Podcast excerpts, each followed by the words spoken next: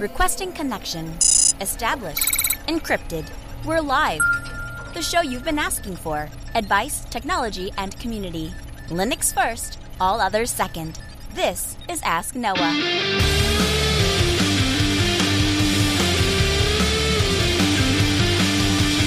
Live from Altispeed Technologies, the Ask Noah show starts right now. This is the show where we came to do all the things on Linux they said couldn't be done and take your questions on how to do the same. The phone lines are open this hour to be a part of the program. It is a free call 1 855 450 Noah. It's 1 855 450 6624 or send an email to live at AskNoahShow.com.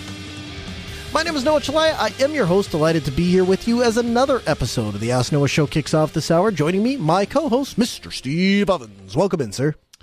Good evening, and we're looking to forward to getting rid of some of the snow.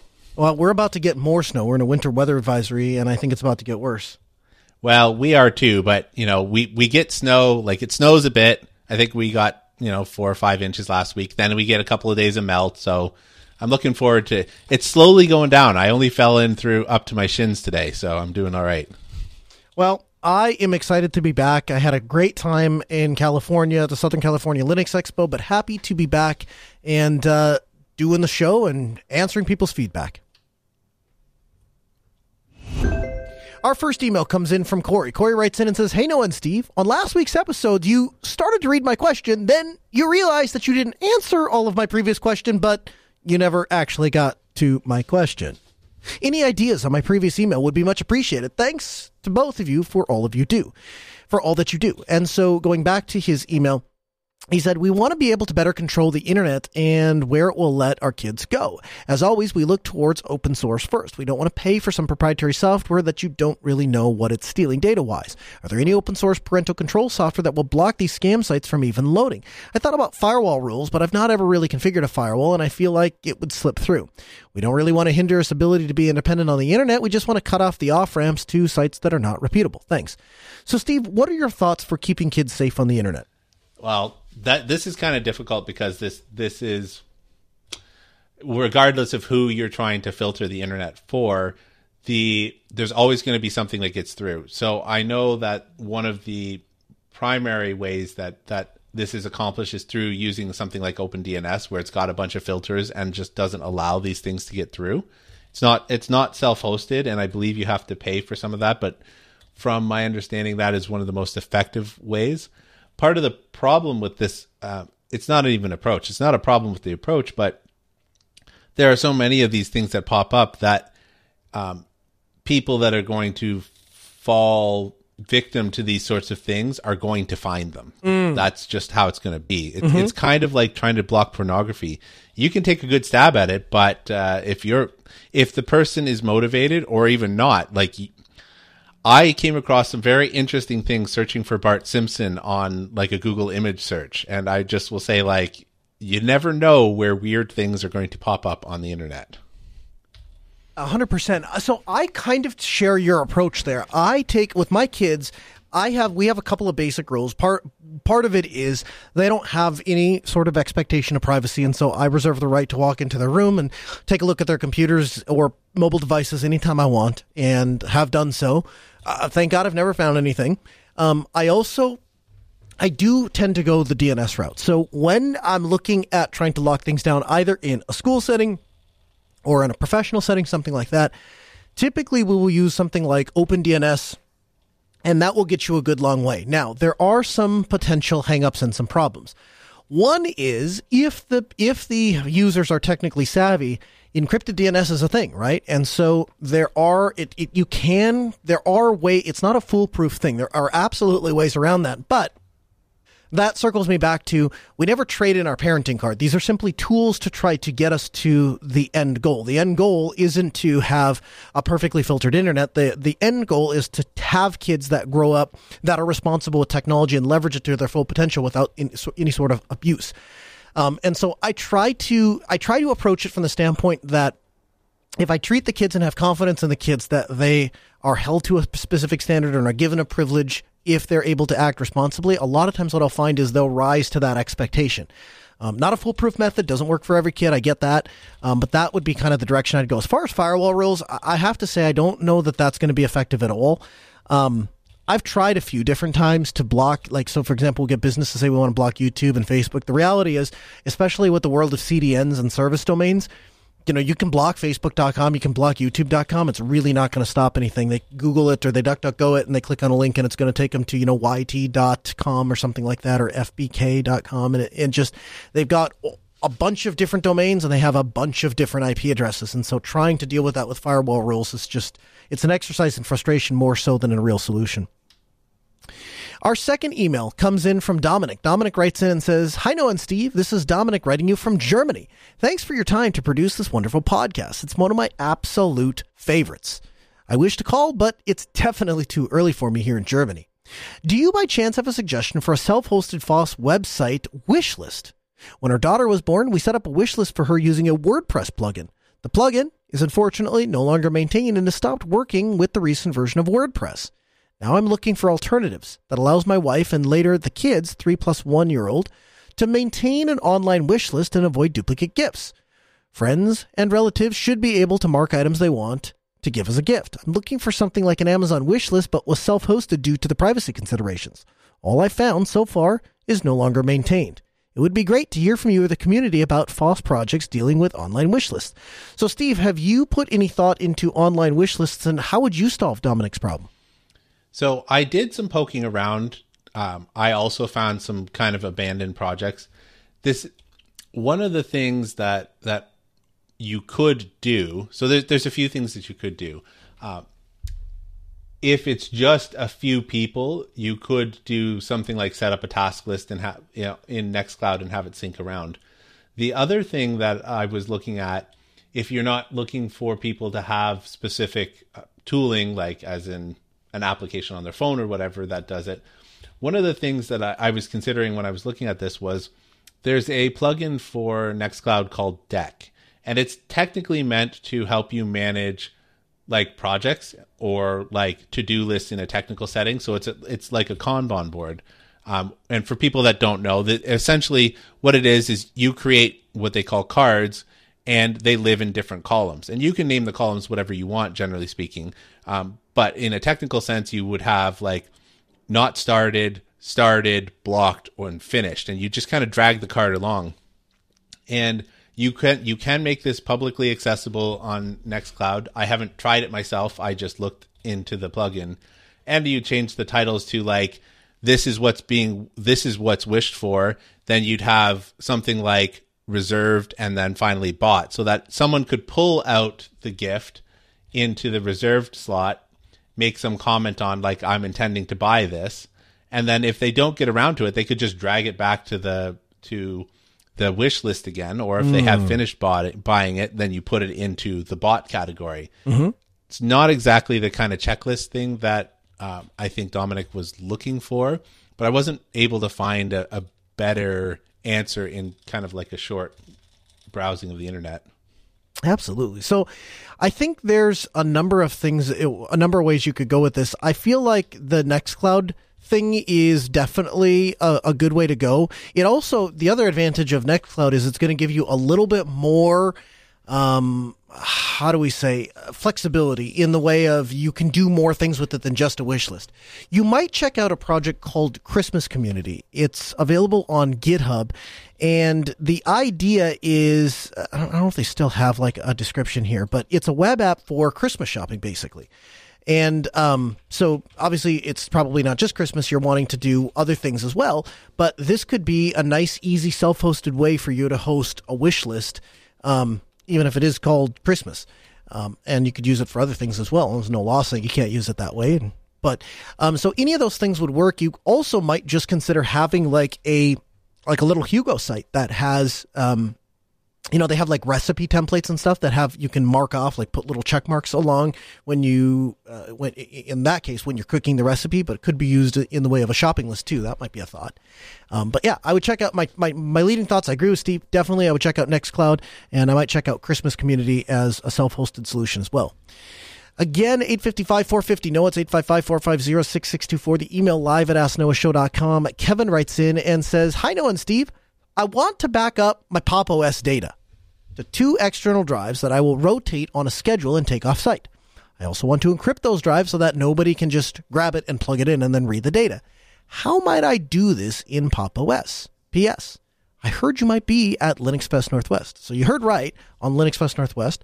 Um, as far as backing up data, Steve, your thoughts on backing up Pop OS? Is it different than any other Linux distro?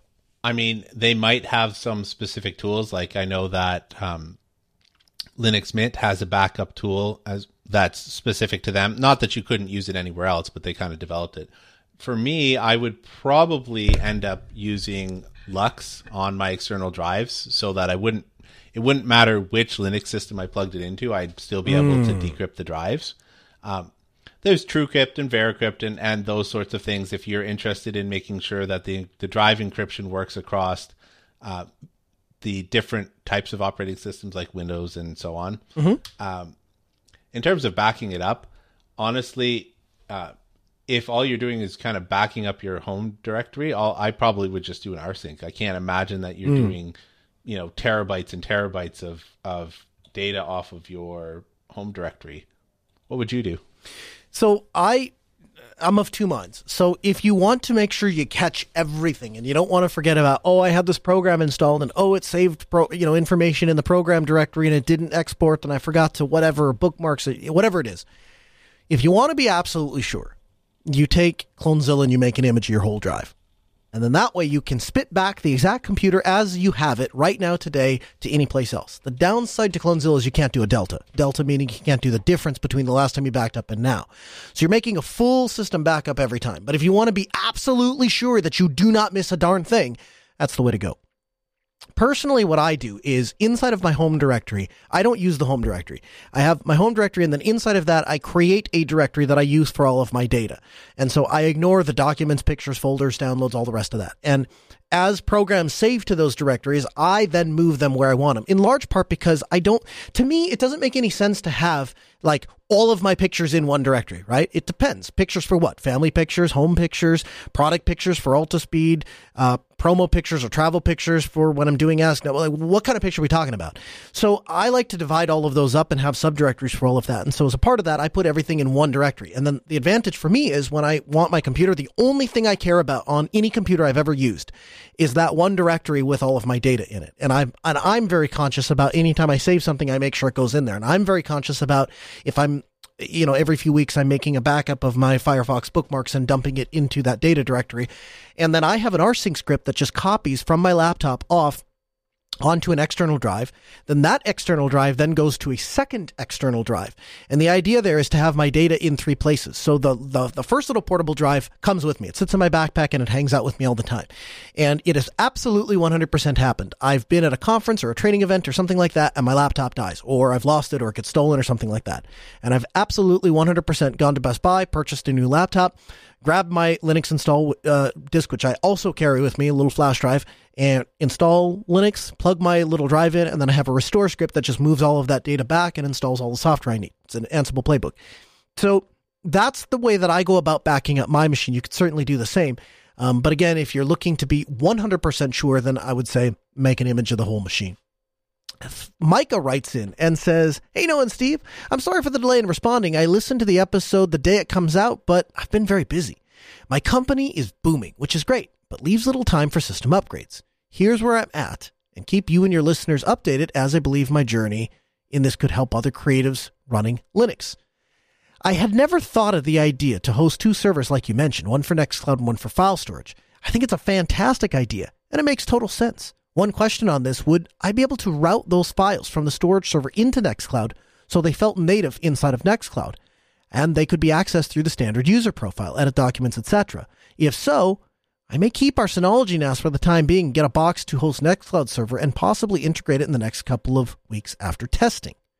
To your point, Steve, it is a lot to maintain, especially since I'm not a server guy. I like GUIs.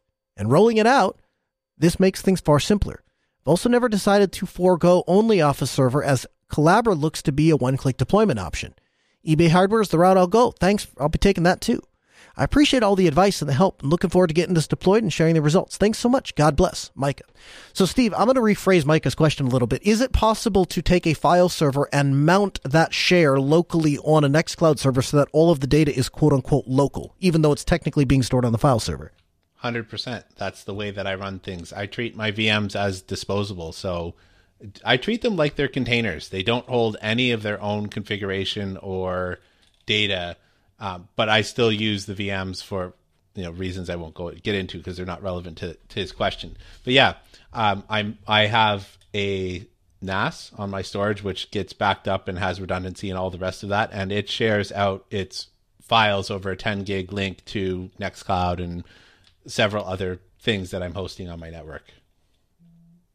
So, a couple things there that I would add. Um, I like Steve. I have the the data all sits on the file server, and everything else just points back to the file server. So, just setting up an NFS share means that you'll be able to do that. A couple of considerations.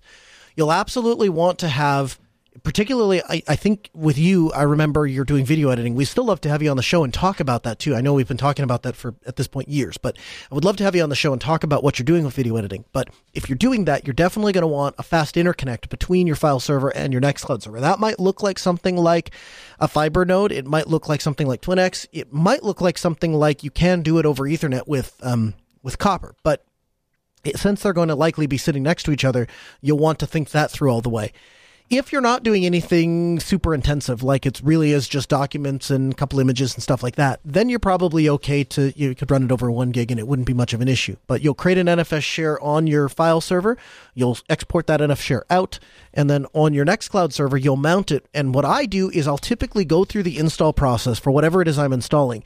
Then I'll go and mount my NFS uh, stuff wherever I want to mount my NFS share, and then I will move all of the data that was in the original folder into the NFS folder. And the reason I've done that is I've had issues with permissions getting changed when it tries to install directly to the NFS share. And maybe somebody will write in and tell me, well, you're doing it wrong, and here's why. But th- I've had the best luck doing it that way, so that, that's what I would suggest. Also, um, Tiny in the chat room, you can join at giglad.in, says, AdGuard Home is a great way when the kids are at home, but there's nothing that respects users' privacy that covers mobile devices and PCs. We use Qustodio for our kids along with AdGuard Home. So you might check that out. We'll have links for you in the show notes, podcast.asknoahshow.com. From the Linux Newswire newsroom, this is the Week in Review with JT. For the week of March 19th, 2023, here's the Linux and open source news. Tails 5.11 is out with new features. Trisquel 11 is out and is based on Ubuntu 22.04 LTS and strips out anything that's not 100% free, open source, or FSF approved. It is a long term support release and will get updates and security fixes for two years. Arch Linux based System Rescue 10 has been released with the Linux kernel 6.1 LTS. PyTorch 2.0 has been released with a bunch of updates. And Firefox 111 is out. The Unix pioneer Ken Thompson has announced that he's switching from Macs to Linux, specifically Raspbian. GitHub has published its own internal guide and tools on how to go about setting up an open source program office. DreamWorks has finally open sourced its Moonray renderer and it is available to filmmakers. Google has introduced its new Open Health Stack collection of open source parts to hasten the creation of digital health solutions. Google says that standards, security, and cutting edge analytics are its main priorities. In a very unpopular move, Due to a change in how Docker manages teams, Docker has said that they will begin deleting open source organizations if they do not start paying. The creators of the all open source MNT Reform laptop are now getting nearer to launching its handheld counterpart, the MNT Pocket Reform.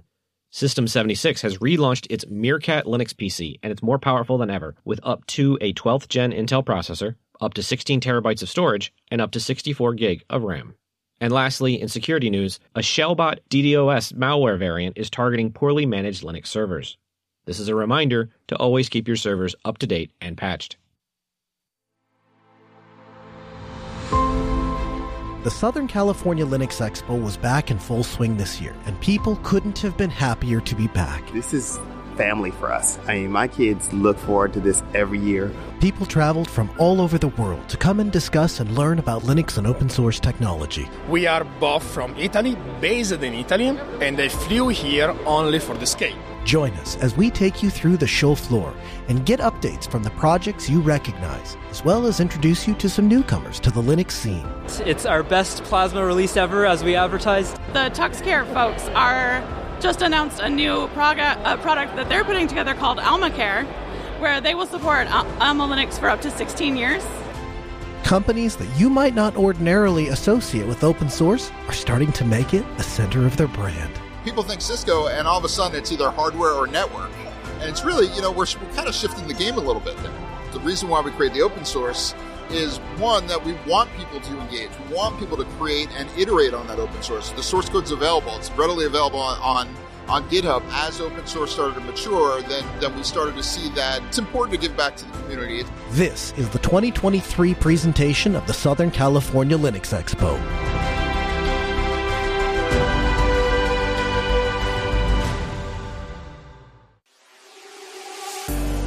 My first stop at Scale this year was the KDE community booth run by Devin Lin. They had Plasma Mobile on demo, and it was so smooth and so good, I actually mistook it for an alternative Android launcher. Just last week, actually, we're switching over to Plasma 6 development, so um, within a few months, hopefully, we push out a fresh release of Plasma 6. New features, hopefully, less bugs. Um, in general, though, Plasma 5.27 it's been going pretty good. Um, I would encourage you to install it. It's our best Plasma release ever, as we advertised. Uh, if you're more interested in some of our other projects, uh, I'm actually a Plasma mobile developer, so if you have a Pine phone or some Android phone, you can try looking up certain projects like uh, Postmarket OS or other distros, and you can flash Plasma mobile and try it out. Um, yeah. Tell me a little bit about what the goals of Plasma Mobile. How did you guys get into this space, and what are you? What is your what is your end goals? What are you trying to accomplish? Yeah, so we're trying to provide an alternative ecosystem to iOS and Android. Um, it's not just us in this space. We have people, the good people over at Purism and GNOME, also all working in the Linux mobile space. Like apps for any of these distributions will work on any other. So, in general, we're going to try, hopefully, within a couple of years, this will be something that a lot of people can actually envision using as their daily driver. Um, yeah. What have you What have you seen as the difference between Plasma Mobile, for example, from maybe last year uh, to this year? What things have changed? What things have gotten improved? Yeah, so one of the biggest things that have happened is that we've kind of reformed the way we've done development. Uh, we have weekly meetings nowadays along developers that are pretty casual, but keep up to tabs on our progress. Um, in the actual software, I'd say over the past year it's gone way, way more mature. Uh, we've done a lot of deep dives into all sorts of bugs that were plaguing the original release uh, um, back when we had the KDE Community Edition PinePhone. That was about two years ago. Uh, so, like at this booth, I, have had a lot of positive um, feedback from people that were pretty surprised that like they could actually envision using this as their daily driver. Um, we still have a few more things to iron out. We're trying to still make sure that every like get over that final crossing line to make everything nice and polished uh, for our end users. But overall, I'd say that we're in a, we're in really good shape now. How would you describe the experience on Plasma Mobile today? Yeah, so basically, you're able to run any Linux application that's compiled for ARM uh, which is a lot. Debian has, I mean, they support ARM like quite heavily, so their repository is quite full of software. Uh, otherwise, we have our Plasma apps that are made with Kirigami, um, which are convergent apps that are shared between desktop and mobile. You can also run GTK apps, GTK4 with libadwaita. Uh, there's a lot of mobile development work going on there now. You can run that. And also, there's a project called Waydroid that allows you to run Android applications. So that's quite interesting. Um, you can mix your Android applications with your native Linux applications, and yeah, you're able to kind of fill any app gaps that you have. What would you say works really well right now on Plasma Mobile, and where do you think there's some opportunity for improvement? Yeah, so I think we've gotten a lot of the basics down calling, texting, web browsing, like we have music players, we have a clock app that actually wakes from suspend when an alarm comes in. Uh, in general, it's more about the services that we're still looking into. Like, for example, well, now we have a Matrix client called NeoChat. Uh, we have a Mastodon client now that really came up in the past year called Tokodon. But getting KDE versions of all these like service applications is kind of the next step to uh, really improving the ecosystem. How about the basics of mobile? Do things like making calls, receiving text messages, that kind of stuff? What kind of experience would somebody expect on Plasma Mobile? Yeah, so that's really device dependent. Like, we basically just expose. Um, we use a software called Modem Manager that supports all of these different devices. Uh, so we basically just provide a layer on top of that. We expose it. We use it to do calls. As long as the Modem Manager compatibility is good on the device, uh, it should be good. So the PinePhone and PinePhone Pro are generally okay, and the OnePlus 6 has just gotten support for uh, stuff like that. But yeah, it's going to be device dependent. Can you talk a little bit about the Chromebook that you have with the detachable keyboard? How did like what prompted you to to to investigate that device, and what has been your takeaway and your experience with it? Yeah, so the reason why I actually have this is because Pine's or Pine 64's tablet, the Pine Tab, has been out of stock for almost two years. Uh, so I decided I needed a tablet to actually do testing with. So I went on eBay and I bought a Chromebook Duet. It's a yeah, it's a Lenovo Chromebook for about hundred dollars. It's actually pretty good deal. Um, in general, I use it for testing any sorts of touch-related widescreen applications. Uh, it's been a really nice device to work with. What are some of the next things that you're going to be working on? Like, what, what is the next goal of KDE or Plasma Mobile?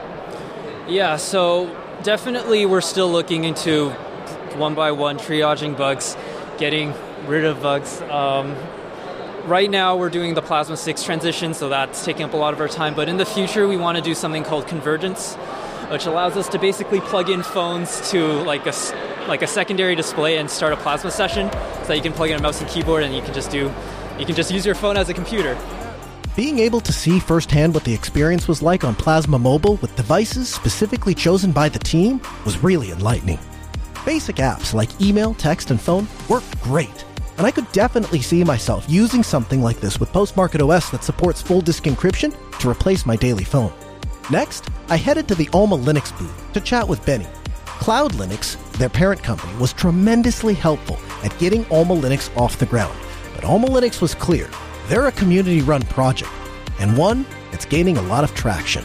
Our start really got uh, momentum because the founder of Cloud Linux, his name's Igor, he recognized the void that was going to be left by the discontinuation of CentOS Linux, the downstream version, and immediately was like, I, I have a team that already built, rebuilds Red Hat. We have the infrastructure. We have this decades-long knowledge. Let's let's step up. And he started forming the foundation. Started getting uh, the, the nonprofit foundation that owns Alma Linux together.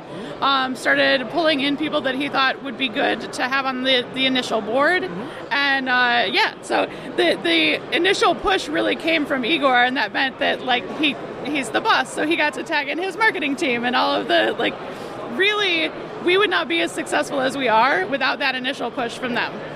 What kind of support did Alma Linux receive from Cloud Linux to, to get started? So everything from uh, uh, like the build system, the actual like building the operation, the oper- operating system, and the to, to marketing, and we got help from their their their PR team. Like we just kind of got to piggyback on all of their stuff early on, and it has it has made all the difference because as a nonprofit foundation, initially you don't get seed money, right? There's no VCs backing us, so we've got uh, we've got to rely on the the help from our sponsors that we get like that. And now that you kind of got your you've kind of got a running start and you've definitely built a brand, you're definitely serving the community. How is that going, and what has been the experience over the last year? So, in the last year, we've seen incredible just uh, the the adoption rates and the people that are interested in Alma has drastically increased. Uh, in December, there was an announcement from CERN that CERN and Fermilab are going to be switching to Alma Linux, and that has expanded the, the number of scientific scientific like communities that we're touching now. So like we were already kind of in web hosting, we were in schools and uh, like enterprises, and like now we're getting into science and the crazy stuff that those people do. It's so rewarding to see Alma actually actively involved in something that impacts everyone if there's somebody that's listening to this and they're saying to themselves, you know, I would love to use Alma Linux, but you know, I run a I run an enterprise or I run a commercial entity, and I have some questions, or I'm not sure about implementation or how this works. Uh, what kind of resources are available to, for them? Yeah, for sure. So there's there's two immediate answers. The first is join our chat and ask any questions you've got. We've got a super active community and a bunch of people that really care about the future of Alma Linux involved in there. And the second is you can email me.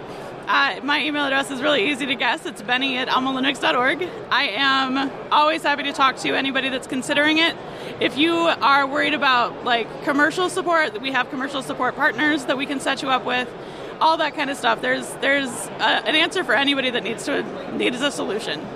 How about for the community if they have questions about where the status of Alma Linux is and how it's going? Are there any resources available to them? Yeah, so things like the the website will tell you most anything you're looking for. You can get any any of the images or the downloads that you might want. You can grab from there, or you can, like I said, join our chat and and anything you need. The chat is going to be like the the central hub for all of your questions. Are you still doing the weekly community meetings? And if so, what are the details for that? We haven't been for a while because really what we saw was the community meetings were a really good place to have like centralized conversations when it was really early. But the, the community meetings stopped getting attended. We didn't really see anybody coming in because they were getting their questions answered immediately wherever they were asking them. So they didn't really need to wait for the meeting. We're thinking about picking them back up as a sort of like progress update or a status update on what the SIGs are doing, but we haven't done that yet. What's coming up uh, down the road for Alma Linux? What do we have to look forward to? Well, in the next uh, couple of years, obviously, we'll continue to keep pace with Red Hat and all of the fun stuff that, that's going on there. We will also, we're, we're uh, getting out to meet more people. So we'll be at uh, CloudFest in two weeks. We'll be at uh, FOSS Asia next week. We'll be at, I think we're going to one of the Texas Linux Fests. So we'll, we're around meeting all of our people. And then um, beyond that, you'll see some fun stuff coming from uh, a, a, sponsor perspective. We've got some new sponsors coming down that I can't talk about yet, but I'm very excited about. And uh, the TuxCare folks are just announced a new product, a product that they're putting together called AlmaCare, where they will support Alma Linux for up to 16 years. And they're also looking at FIPS compliance and that kind of stuff. So if you really need like the the the support that you would want to get out of AlmaCare or out of Alma that you can't get from a nonprofit foundation, they're they're the ones to go with. I hadn't heard of TuxCare before, in part because they're a relative newcomer to the scene. They're backed by the same parent company as Alma Linux, Cloud Linux. So I sat down with Aaron Harvey to learn more. Cloud Linux is a commercial operating system for the web hosting world. That's where we kind of got our start from. Um, Cloud Linux is a commercial operating system that's based off of CentOS. Um, and that's where we're already managing our own OS. We're already providing our own patches. We're already, you know, it's based off of CentOS 6, CentOS 7, CentOS 8. There's Cloud Linux 6, 7, 8 subsequently. Uh, we basically provide um, a space to make sure that the OS is secure. On the TuxCare side of the business, we take those same patches and we make it enterprise grade level. So we're trying to secure those enterprises that are dealing, that are uh, working with CentOS, working with Red Hat or Oracle or Ubuntu, and making sure that we can provide the security patches for them too. And how does TuxCare work? What, who is the target audience for TuxCare, and what kind of services do you offer?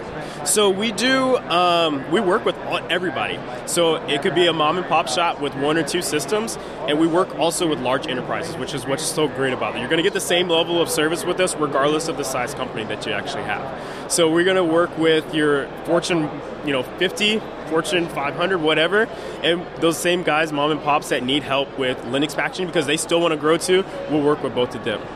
And what kind of services do you provide? What do you do for these companies? So our core product is the live patching. Live patching allows you to apply kernel security updates without the need to reboot at all.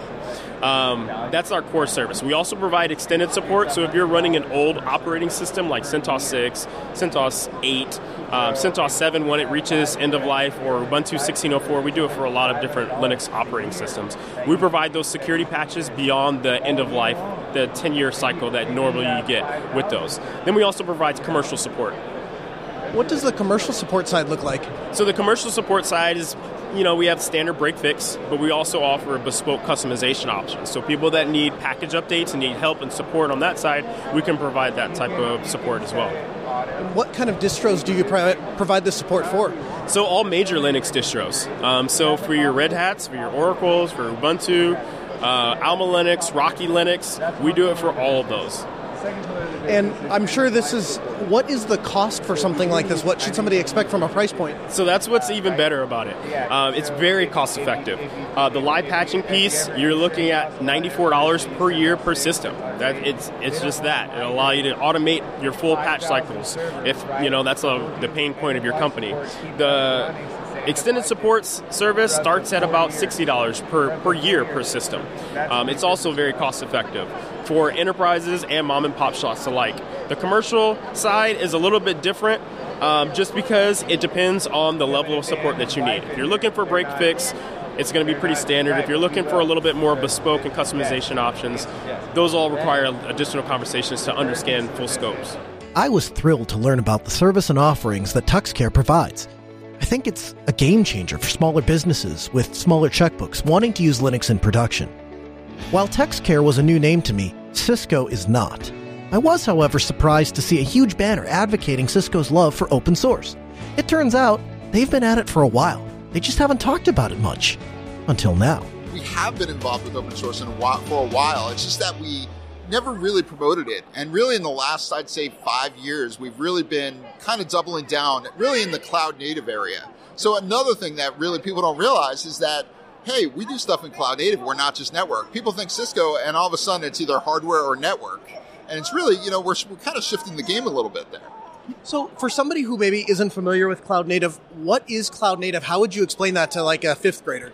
Yeah, yeah. So first of all, well, fifth grade is a little bit hard because you have to understand a lot of concepts. But basically, cloud native is a way of doing things. So it's a way of creating stuff that's reusable and, and, and time and time again, and, and the way that you kind of operate so that it's very similar to the way that you would operate within the cloud. So if you had a piece of code that runs well in the cloud, does that mean it has to stay in the cloud?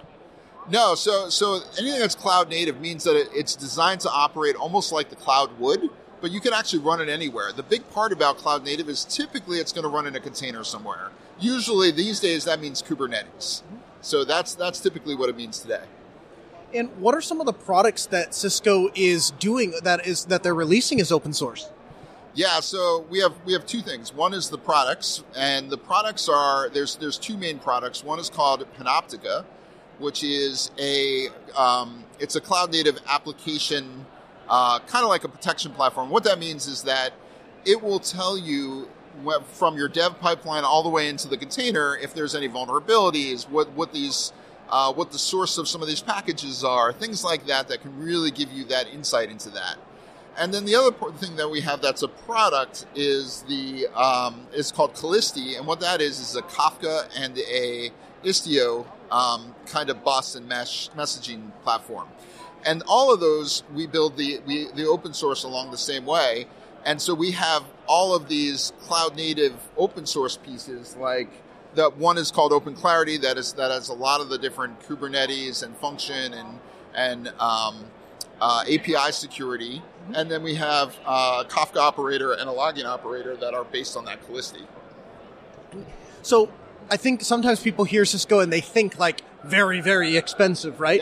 If there's the nerd that's sitting in his basement and he's listening to this and he's thinking to himself, that sounds really great. I would love to play with that high end technology, but I probably can't get access to the source code. What would you say to him?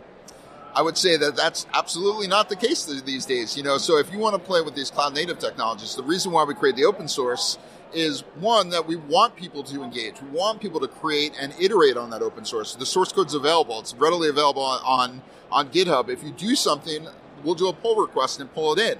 You know, so that could be really cool. Um, and we have all these things that they can play with. You can put it on a Raspberry Pi if you wanted to, because you can compile it as open source started to mature, then then we started to see that uh, it's important to give back to the community. It's important to um, you know to to engage people. And and the thing is, is that think about how you or I would like to to to consume something. It's a world of searching.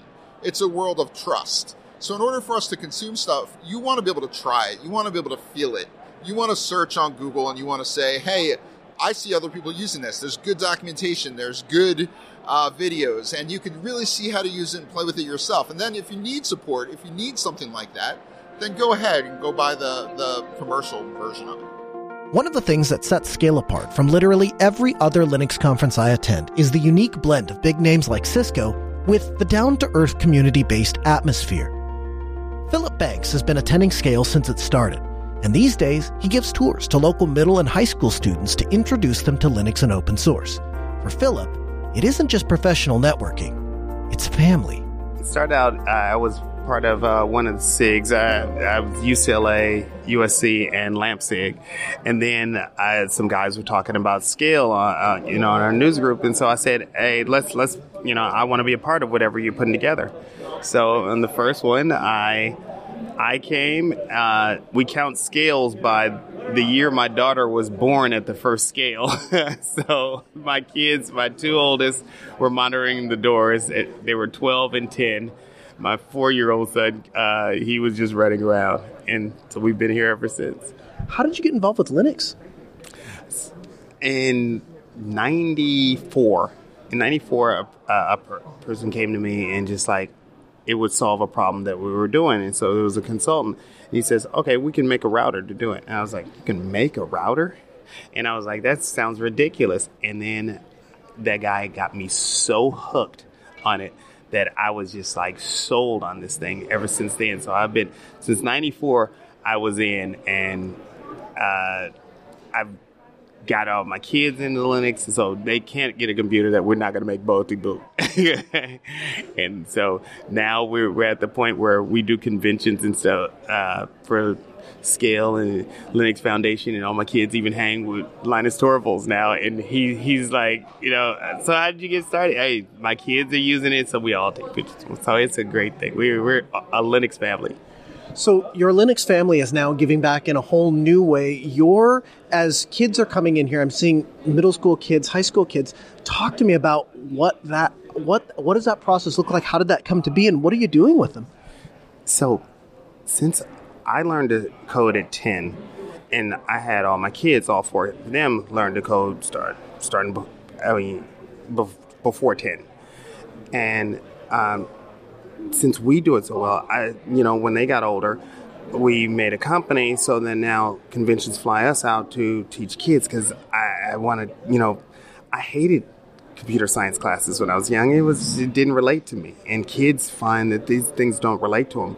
But meeting a lot of these programmers, and you find a lot of these people like, "What did you do?" and a lot of them even you know started trying to make a video game or something like and I was like, yeah, that's what I want to encourage in all these kids. And when you tell them that, the teachers now they bring you know all their their high school students and everything. Some college students come here just so I can tour them around the floor floor and they can introduce themselves to all the, the vendors and stuff. So it's, it's, it's totally fun for me as long as it's fun. What kind of reactions do you get as you're taking these kids through the expo hall floor? The vendors love it now you know. So like Meta, they'll they'll come with a gang. They they bring extra swag because they're like, oh, we got to get the kids all excited for it. So, so some of the T-shirt, you know, people with a ton of T-shirts, it was like, we're saving a gang of them, so the kids will get excited bringing it, and, and different companies, they'll be like it was a little too high level, but we came up with a different way to make it relate to, to kids. So the vendors actually get really excited about the, the kids tours now. So we hadn't we didn't do it at the last scale. We did it the one before, and so they were just like, "Where's the tours? Where are the kids at?" so, so I guess we we really like it. What have been what has been the response from the kids? Have you seen them uh, show a genuine interest in in what you're demonstrating, and have you seen that kind of spark start? The best thing is when you see the kids come back later having done something and they're just like through their teacher or something like that oh mr banks this is what i'm doing right now. And so like uh, I, I, go back to like the the Torvald story. We had a kid here who was 15 one year and he was a kernel developer. And and i was like working on the kernel at 15 and he's like so into it but that was his thing. He found what his love was with that.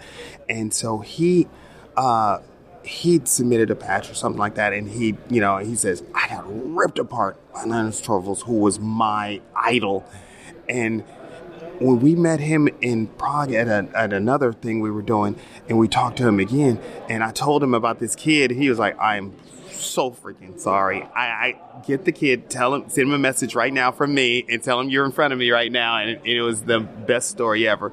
And so I, I, I want to do this with programmers for different projects and everything like that. I, I, I go nuts with it. Yeah, that that one gets us excited when I see the kids come back who are doing different things. And I told them I want them to come back with talks from some of the stuff that they learned today from different, uh, you know, platforms and groups that are doing stuff.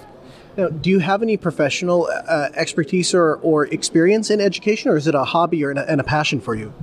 Um, my mom was a teacher. But I, one person, a guy told me this when I um, when I was young. He said, "You really know something well when you can teach it." And I was, and I used to always think, if I can teach whatever I'm talking about to a six year old, then I really know what I'm talking about. And so that is always my goal for a kid to leave me. If he leaves me like, huh? Or, you know, especially women in Texas, like, what are you talking about? Then I didn't do my, my job. So that's why I come with them every time. And when I'm leaving the kids, I'm high fiving, like, you get it, you know, and I'm, I'm getting a little feedback to how I can make that process better. So that's why, you know, I formed our company with my kids because I do this with them. I train them on how to do different stuff, and they train me actually. You know, anything they learn, I want to learn too. So my second oldest, when he went into video game design, I was like, okay, we're learning that together. We're learning uh, Java. And my daughter, when she's like, okay, uh, so the different companies really, you know.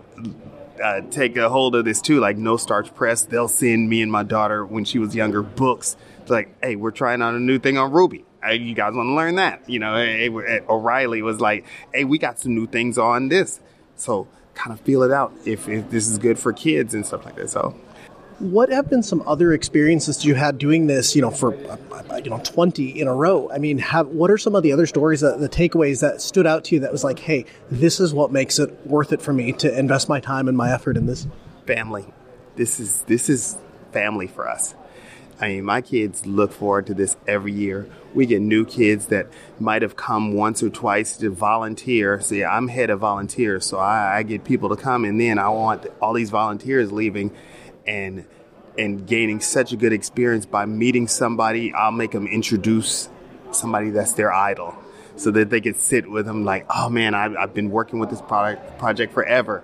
You know, that kind of feeling for me is the best feeling. So you'll see me uh, all smiles here all the time because this is just like being around family, gaining more family, you know, and and and making somebody's entire lifetime. What would you say to the parent or to the kid that's listening to this and they're saying to themselves, what would you say that they should come in to expect, or how would you explain that? I keep hearing this about people being so nice, and they didn't expect that because a lot of things in tech and everything like that, it you know, community isn't as big a thing. People aren't just so so welcoming. Everybody is kind of dog eat dog. And they're just like, wow, everybody just wants to help you. You could yell out something and then there's three other people that want to help with that thing. Like, oh, I'm gonna teach you how what to like even the guys here, every year I get homework. You know, so like last night I'm putting myself into Mastodon and all these other uh, uh, you know, social media things, and it's just like, oh, I didn't even know these things, you know, about these things. Like, Philip, why aren't you on it? You know, and, and new things like when Docker came out, when Kubernetes came out, you we get a gang of talks, and then some of the speakers is just like, dude, it's this easy. Come on, sit sit down with me. Let's let's get started on it. And uh, that's what the kids can expect because I, I I tell them, or volunteers can expect, whatever it is you're into, I'm gonna get you in front of somebody that's doing it. Scale is kind of uniquely set up to accommodate kids and to provide them a good experience here. Can you talk a little bit about why or what specifically is available here for kids? So there's a kids track. My my daughter, before there was a kids track, we had some kids uh, doing talks. So my daughter and another young person here named Nova they were 11 when they first did their first talk. And you know doing in front of a crowd of adults on a subject. And then we decided a couple years later uh, one of our staff uh, i believe it was lori said you know what? Just having a whole track for the kids would be amazing. Mm-hmm. and then we were getting um, some of the teachers bringing students here for me to take around. And so uh, we created the kids track. And so there's a, also a kids playground, um, which is not a regular playground; it's a tech playground of, of, of stuff they, they're going to work on. So the kids track, they keep coming up with great ideas on different. And we had some a quantum computing talk from a high school kid this year, some robotics talks. Um, uh, what what else were there? There was just talks on every kind of subject this year, and it is amazing to see the kids. I usually like to go, run in there. Actually, now some of the kids have aged out and doing real talks. So I gotta, I'm a run to one of the talks to support one of the kids that has been doing talks since my, my daughter was a kid too. You know, they did them together. So the the kids, I, I usually try to get the kids to do talks until they get comfortable in front of the crowds. Then they, they get older. And yes, yeah, some of these kids, like I'm saying this one, is doing talks in front of adults. And then, you know, then they're running out in the field somewhere doing at some big company. And then they're just like, hey, it was all started from a talk or something like that we did, you know, because I forced them because they were like, I don't like to talk in front of audiences. but when you're talking about your passion, you can talk all day. There was no shortage of passion this year at Scale. Numerous times I found myself sitting around a table, hacking on a laptop, or learning something new. The opportunity to be a fly on the wall with other people smarter than you is one that I always enjoy, and I come away from feeling refreshed and renewed. I was able to meet up with a lot of old friends, and I made some new ones. Scale 2023 definitely left its mark on me, and I can't wait to see what the other conferences this year have in store. I'll see you next year at Scale 2024.